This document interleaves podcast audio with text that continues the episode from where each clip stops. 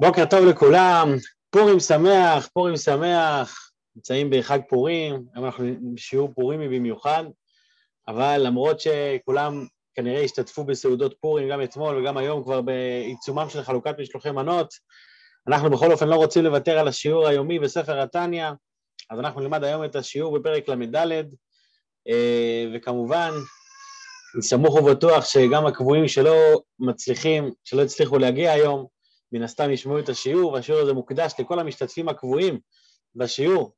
העיקר שיהיה לנו לכולם פורים שמח, ובשמחת הפורים, ש... ששמחת הפורים תימשך ותשפיע לנו על כל השנה כולה. אז אנחנו נצא לדרך היום בפרק ל"ד.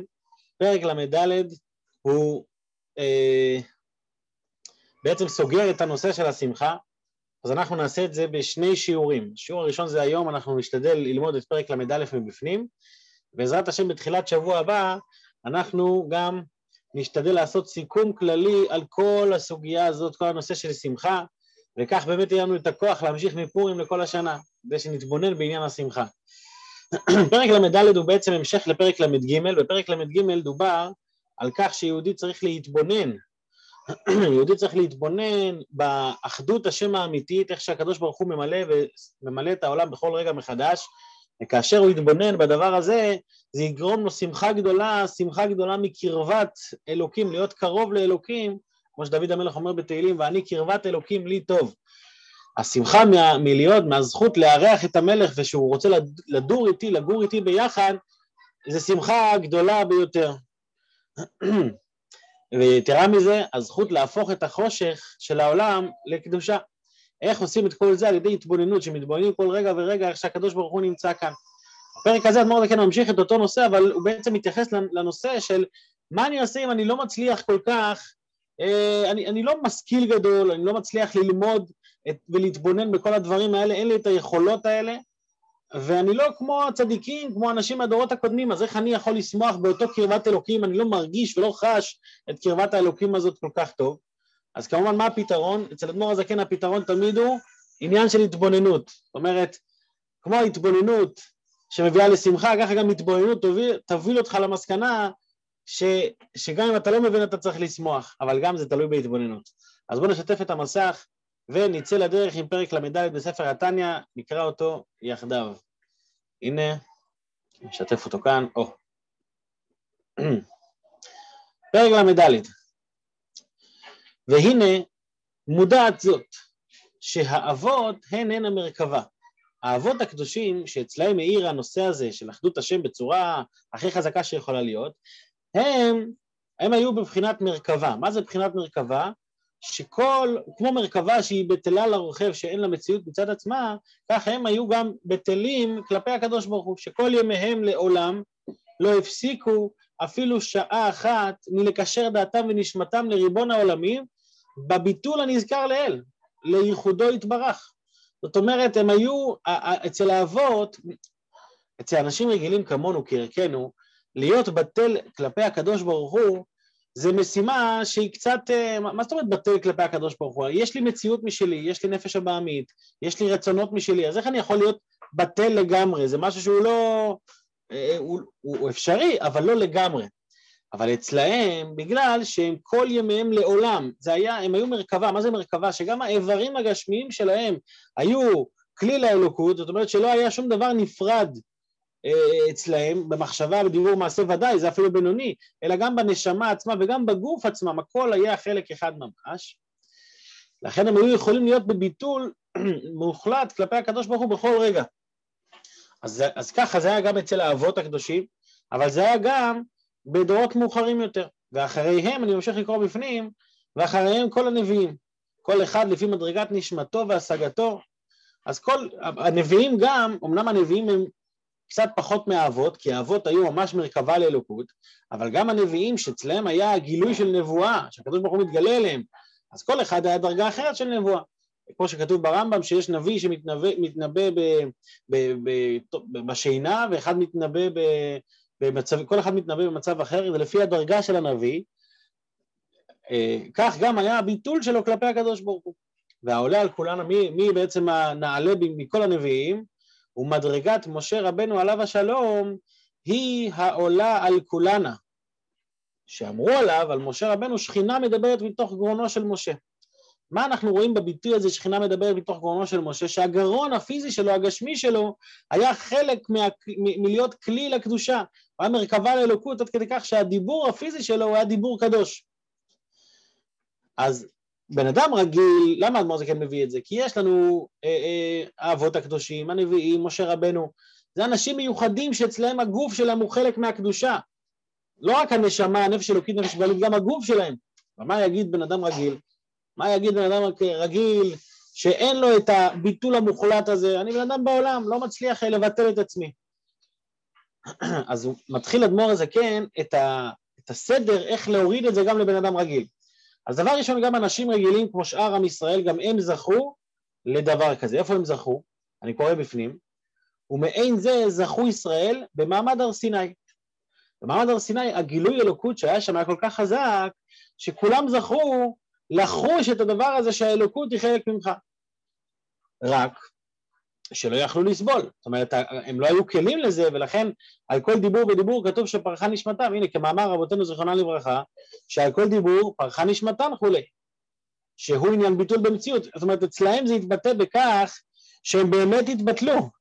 זה לא רק היה עניין שהם, אה, ש, שהם אה, השיגו את האור הזה, אלא הם באמת התבטלו. האבות, לעומת זאת, הם כל כך היו בטלים במציאות, שהמציאות שלהם גם נשארה אחר כך. ולכן, בגלל שעם ישראל מיד פרחה נשמתן, אז עם ישראל לא יכל להיות כלי להערה הגדולה הזאת, לכן הקדוש ברוך הוא עשה איזשהו מקום ממוצע שבו, שבו תהיה גילוי השכינה, ויהודי יוכל במקום הזה לזכות לאותו גילוי למרות שהוא נמצא במעמדו ומצבו. איפה המקום הזה ברמה הפיזית? בית המקדש. בית המקדש, המשכן, זה מקום שבו האדם יכול לבוא ולחוות את הגילוי אלוקות ולהישאר במציאותו, כי הגילוי אלוקות לא בא עליו ממש.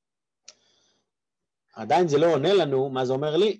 אני היום הרי לא, אין לי בית המקדש היום, אבל חכו, אנחנו בתחילת הדרך. לכן, אני קורא פה בפנים, לכן מיד אמר להם לעשות לו משכן. במשכן הזה ובו קודשי הקודשים, מה יש בקודש הקודשים?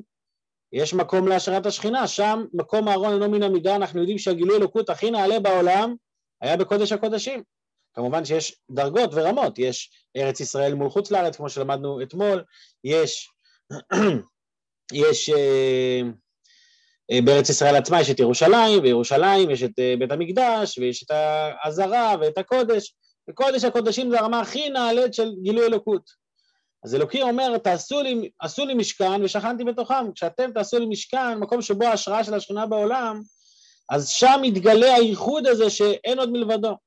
ולא רק שאין עוד מלבדו, אלא גם במציאות אין עוד.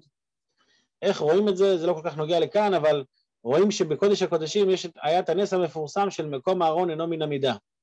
שמצד אחד הארון תפס מקום, מקום גשמי, הוא היה צריך להיות אה, אה, חמש אמות על חמש אמות, היה שם מידות מדויקות. מצד שני, כשהיו מודדים את קודש הקודשים מצד לצד, היה את אותו כמות של, אה, של מידה, כמו אם היו מודדים את הארון משני, משני הצדדים שלו. זאת אומרת, מצד אחד לצד שני, לא זוכר עכשיו את המידה המדויקת, היה שם, אני חושב, 25 אמות, אז זה מדידה מדויקת. אחר כך היית מודד מצד אחד של הארון עד הקיר 12 וחצי, מצד שני של הארון 12 וחצי. אתה אומר, איך יכול להיות, אם הכל 25 והוא תופס 5, לאן נעלמו 3,000 כמו שאומרים?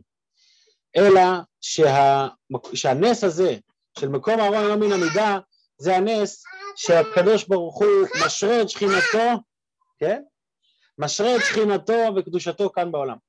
ובו קודשי הקודשים להשראת שכינתו שהוא גילוי ייחודו יתברך. שזה אגב, הנס הזה של מקום הארון לא מן המידה מבטא את המציאות והלא מציאות מתחברים ביחד. יש נס ששובר את הטבע, אבל יש נס שמגלה את הטבע, איך שהטבע עצמו הוא אלוקות. ולכן מקום הארון לא מן המידה מבטא את הנמנע הנמנעות הזה שמצד אחד תופס מקום, מצד אחד לא תופס מקום. לחיים. כמו שכתוב לקמן. איפה זה כתוב? בפרק ל"ז, עוד נגיע לזה בעזרת השם. עכשיו, אדמו"ר הזה כן ממשיך את השלב הבא, להוריד את זה פרקטית אלינו. אז שלב הראשון היה עם ישראל זכה על זה במתן תורה. שלב שני, אם לא יכלו להכיל את זה, אז בנו להם משכן. שלב שלישי, מה קורה כשנחרב בית המקדש? שלב שלישי הוא מי שחרב בית המקדש, אין לקדוש ברוך הוא בעולמו משכן ומכון לישיבתו, הוא ייחודו יתברך. זאת אומרת, כביכול אין מקום לאותה אחדות השם האמיתית, אז איפה זה נמצא? אלה ארבע אמות של הלכה, כמו שכתוב, אה, כתוב בגמרא, מסכת ברכות, מיום שנחרב את המקדש אין לו לקדוש ברוך הוא בעולמו, אלא ארבע אמות של הלכה. זאת אומרת, בתורה, בהלכה, הקדוש ברוך הוא נמצא כמו בקודש הקודשים. או, מה זה ארבע אמות של הלכה? אני ממשיך לקרוא. שהוא רצונו יתברך וחוכמתו המלובשים בהלכות הארוחות לפנינו. זאת אומרת, התורה, כשבן אדם לומד תורה, למה הוא מתחבר? הוא מתחבר לייחוד השם האמיתי. כשאדם לומד תורה זה כמו שהוא נכנס לקודש הקודשים ומתפלל שם. זאת אומרת, דרגת, דרגת האלוקות שמאירה בתורה עכשיו בזמן חורבן הבית היא אותה דרגה שהייתה מאירה כשבית המקדש היה קיים בתוך קודש הקודשים. אז בן אדם צריך להבין לעצמו שלא רק אם אני עכשיו בטל במציאות ואין לי שום מציאות, אתה יכול להיות מציאות, יכול להיות, מה זה אתה יכול להיות? אין לך כל כך בחירה על זה, אנחנו לא יכולים לא להיות מציאות. אבל שתבין שכל שעת לימוד תורה שלך, שכל דקה שאתה מתעסק בתורה, אתה בעצם נמצא בקודש הקודשים, אתה נמצא בייחוד הזה. אל תגיד, אני לא מרגיש את זה? אני לא, לא, לא מרגיש שזה חלק ממני? זה לא משנה את המציאות שזה ככה. אז קצת התבוננות בדבר הזה תגרום לך להעריך את איפה שאתה נמצא, את המקום שאתה נמצא בו. זה ממשיך אדמו"ר הזקן, ולכן, אחר שיעמיק האדם מחשבתו בעניין ביטול הנזכר לאל, כפי יכולתו. זאת אומרת, כמה שהוא יכול, לא דורשים לך יותר ממה שאתה יכול, אבל מה שאתה יכול תעשה עד הסוף. זאת ישיב אל ליבו. תגיד לעצמך ככה, כי מהיות קטן שכלי, ושורש נשמתי מהכיל להיות מרכבה ומשכן לייחודו יתברך, היות שאני לא כמו האבות, לא כמו הנביאים, לא כמו משה רבנו, לא כמו בית המקדש, לא כמו מתן תורה, אני בן אדם רגיל. אז אני לא יכול להיות משכן לייחודו יתברך באמת לאמיתו, אני לא יכול להיות בשיא, בשיא של זה, שימו לב להדגשה, באמת לאמיתו, באמת כן, אבל לא באמת לאמיתו. למה אני לא יכול? מאחר דלית מחשבה דילי, המחשבה שלי היא לא תופסת תפיסה ומשגת בו, אין לי תפיסה באלוקות, היא, היא, לא תופסת, היא לא תופסת ומשגת בו כלל, כלל וכלל, שום השגה בעולם, שום השגה בעולם, ולא שמץ מינהו מהשגת האבות והנביאים. אז איך אני יכול להתחבר אם אני לא בהשגה שלהם? אי לזאת, אני, הוא ממשיך לחשוב לעצמו, אי לזאת אעשה לו משכן ומכון לשבטו. אני אעשה לקדוש ברוך הוא משכן בתוכי. אני לא אחפש להיות מישהו שאני לא, אלא אני אעשה בתוך מה שאני, בתוך המציאות שלי, אני אעשה במשכן. איך אני עושה את זה? הוא העסק בתלמוד תורה כפי הפנאי שלי, בקביעות עתים ביום ובלילה. כדת הניתנה לכל אחד ואחד בהלכות תלמוד תורה. זאת אומרת, כל אחד יש לו את היכולות שלו. הרבה פעמים אנחנו נופלים בזה שאנחנו מנכסים לעצמנו יכולות שהן לא שלנו ואז נופלים. אדמו"ר הזקן חוזר על זה שוב ושוב ושוב, אל תנכס לעצמך יכולות שהן לא שלך. תהיה אתה הכי טוב שאתה יכול להיות. אתה יכול פרק אחד בבוקר, פרק אחד בערב, אתה תעשה משכן להשם בפרק הזה. בזמן הזה. ובזמן הזה שאתה יכול לעשות משכן, אז אתה זוכה להיות מרכבה לאלוקות. לא מרכבה כמו האבות, אבל אתה מרכבה ביחס שלך. אוקיי, מאמר רבותינו זיכרונה לברכה, אפילו פרק אחד שחרית וכולי. ובזה ישמח ליבו, ויגיל, וייתן הודעה על חלקו. תשמח שיש לך את הזכות. כל אחד יש לו במה לשמוח. אחד, אחד, כשאני מדבר בעניין הזה של לימוד התורה, אחד לומד הרבה, אז הוא צריך לשמוח על הזכות שהוא יכול ללמוד הרבה. אחד לומד קצת, תשמח על הזכות שאתה לומד קצת, תשמח על הזכות שאתה מנצל את הכוחות שלך ללימוד כמה שיותר. זה מה, ש, זה מה שצריך. וייתן הודעה על חלקו בשמחה ובטוב לבב, על שזכה להיות אושפיזי חן לגבורה, מה זה אושפיזי חן? מארח. להיות המארח לגבורה, לקדוש ברוך הוא. פעמיים בכל יום, תחשוב מה זה לארח את אלוקים אצלך, אז אתה לא מארח אותו כל היום, בסדר, אבל אתה מארח אותו בשעה הזאת, זה אינסופי השעה הזאת, תשמח על הדקה הזאת. במילים אחרות, אולי הנוער דקה לא כותב את זה כאן, אבל במילים אחרות, אתה עצוב, תפתח ספר, תלמד תורה. תלמד שיחה של הרבי, תלמד טניה. ברגע אחד אתה יוצא מהעצבות בשנייה, שזה עצה בדוקה אגב. כשמישהו, איך אומרים, החש בראשו יעסוק בתורה, אם כואב בראש עוסקים בתורה, אז אותו דבר אם מחש בליבו, אתה מרגיש קצת מצב רוח לא טוב, תפתח ספר, תלמד, אתה תראה שהלימוד הזה מוציא אותך לגמרי. קודם כל הוא מוציא אותך כי הוא מרומם אותנו למקום אחר. דבר שני, תתבונן בזה, על הזכות שיש לי עכשיו להיות מחובר. מה יכול להיות שמחה יותר גדולה מזה? כל השאר הדברים, איך אומרים, מי צריך נוצות? שאר הדברים כבר לא תופסים מקום כשאתה נמצא מחובר. זה כמו, זה כמו למשל, שבן אדם עם, אה, עם, עם בטריה בטלפון, ופתאום כמעט נגמרת לו הבטריה. ממש ברגעים האחרונים, אתם מכירים את זה שברגע האחרון כבר אתה לא מצליח כל כך uh, לשלוח הודעות, עד שהוא מגיב, כאילו על חמש אחוז כזה מעבב לך. ואז פתאום אתה מוצא מטען. ברגע שאתה מחבר למטען, מה קורה? הבטריה היא לא שש אחוז. כשאתה מחובר למטען, הבטריה היא מאה אחוז. אם אתה תנתק, אז נכון, זה יהיה שש. אבל בשעת החיבור, פתאום הכל עובד, הכל עובד מהר, כאילו הטלפון בבטריה מלאה. אותו דבר כשבן אדם לומד תורה, אמנם יכול להיות שאתה חמש אחוז בתוכך, מרגיש, סליחה, מרגיש שאתה קצת, אתה מרגיש שאתה קצת, אבל כשאתה מתחבר למטען, כשאתה מתחבר ללימוד התורה, שזה הארבע אמות של הלכה שבהם הקדוש ברוך הוא נמצא מאז חורבן הבית, ברגע אחד אתה מחובר, וזה נצחי. אז המטרה שלנו, המשימה שלנו זה לנסות להיות מחוברים כל הזמן. ויתרה מזו, שהבטריה תהיה מלאה, שאנחנו נהיה טעונים לגמרי, אבל גם אם לא, כל רגע שיש לנו פנוי לחבר למתן. ולתת הודעה על זה ולשמוח שזכה להיות ושפירזיכן לגבורה, פעמיים בכל יום כפי העת והפנאי שלו, כי מיסת ידו אשר הרחיב השם לו. זאת אומרת, כל אחד, שימו לב כמה אדמו"ר הזה כן מתעקש לתת לנו את זה, מה שנקרא עם כפית לפה, שאנחנו יכולים, יכולים ויכולים. זה לא רק, לא צריך להיות בעלי דרגה בשביל זה. עד, עד כאן השיעור של פורים, של י"ד אה, באדר. עכשיו, לטובת פורים גם של אה, ירושלים, שזה בשבת, אז נלמד גם את השיעור של שבת, את השיעור של פורים, אה, של ט"ו באדר, ובעזרת השם, את ט"ז באדר אנחנו נעשה סיכום, סיכום של כל הנושא, שלא נדחוף יותר מדי בשיעור אחד, אז בואו נמשיך כאן היום. ואם ירחיב השם לו עוד, זאת אומרת, ככל שיש לך יותר זמן, אזי טהור ידיים יוסיף אומץ ומחשבה טובה וכולי. זאת אומרת, ככל שיש לך יותר פנאי, בן אדם ש... למה זה המשך לפרק ל"ג? כי בפרק ל"ג אנחנו שמחים על קרבת האלוקים, שאנחנו קרובים לאלוקים. פרק ל"ד הוא אומר, זה, של, זה שייך אליך, הקרבת אלוקים הזאת היא לא מנותקת ממך. אז, אז ככל שיש לך את היכולת, פשוט תתאמץ עוד ועוד, עד שאתה תוכל לממש את זה ברמה המקסימלית. אם ירחיב השם לו עוד, אזי טהור ידיים יוסיף אומץ ומחשבה טובה וכולי. וגם שאר היום כולו, שעוסק במשא ומתן יהיה מכון לשבטו יתברך. כאן אדמו"ר הזקן אומר, גם כשאתה, גם כשאתה לא עוסק בתורה, גם שם אתה מרכבה לאלוקות ברמה שלך, נקרא לזה מרכבה, אולי כרכרה קטנה, לפי הרמה שלך, כי הכוח של הלימוד הזה שלך הקטן משפיע לך על כל היום כולו. ואז הוא מביא דוגמה מנתינת צדקה. יהיה מכון לשבטו יתברך בנתינת צדקה, שייתן מיגיעו, שעם מידותיו של הקדוש ברוך הוא. מהו רחום וכולי. זאת אומרת, איך בן אדם, בן אדם שהוא בעל עסק נגיד, כן? שהוא... אז אין לו זמן הרבה ללמוד תורה. אז אתה תלמד קצת בבוקר, קצת בערב, אבל שאר, איך אתה מעלה את שאר היום שלך, מעלה אותם לקדושה, על ידי שאתה לוקח חתיכה ממה שהרווחת, מהכסף שלך, כמו שכתוב שהצדקה, הצדקה היא, היא, היא שקולה כנגד כל המצוות. למה? כי בן אדם, אמר וכן תכף יכתוב את זה בפנים, אבל אני מקדים את זה ואומר עכשיו, כי בן אדם שנותן, מצד... בשביל להרוויח כסף, צריך, הנשמה יוצאת, כל אחד יודע את זה. ובן אדם שמשתמש בכוח הזה שהנשמה יוצאת ונותן מזה כסף לצדקה, אז הוא לא מעלה חלק אחד, כשאני מניח תפילין אני מעלה את היד לקדושה. היד שלי נהיית קדושה יותר.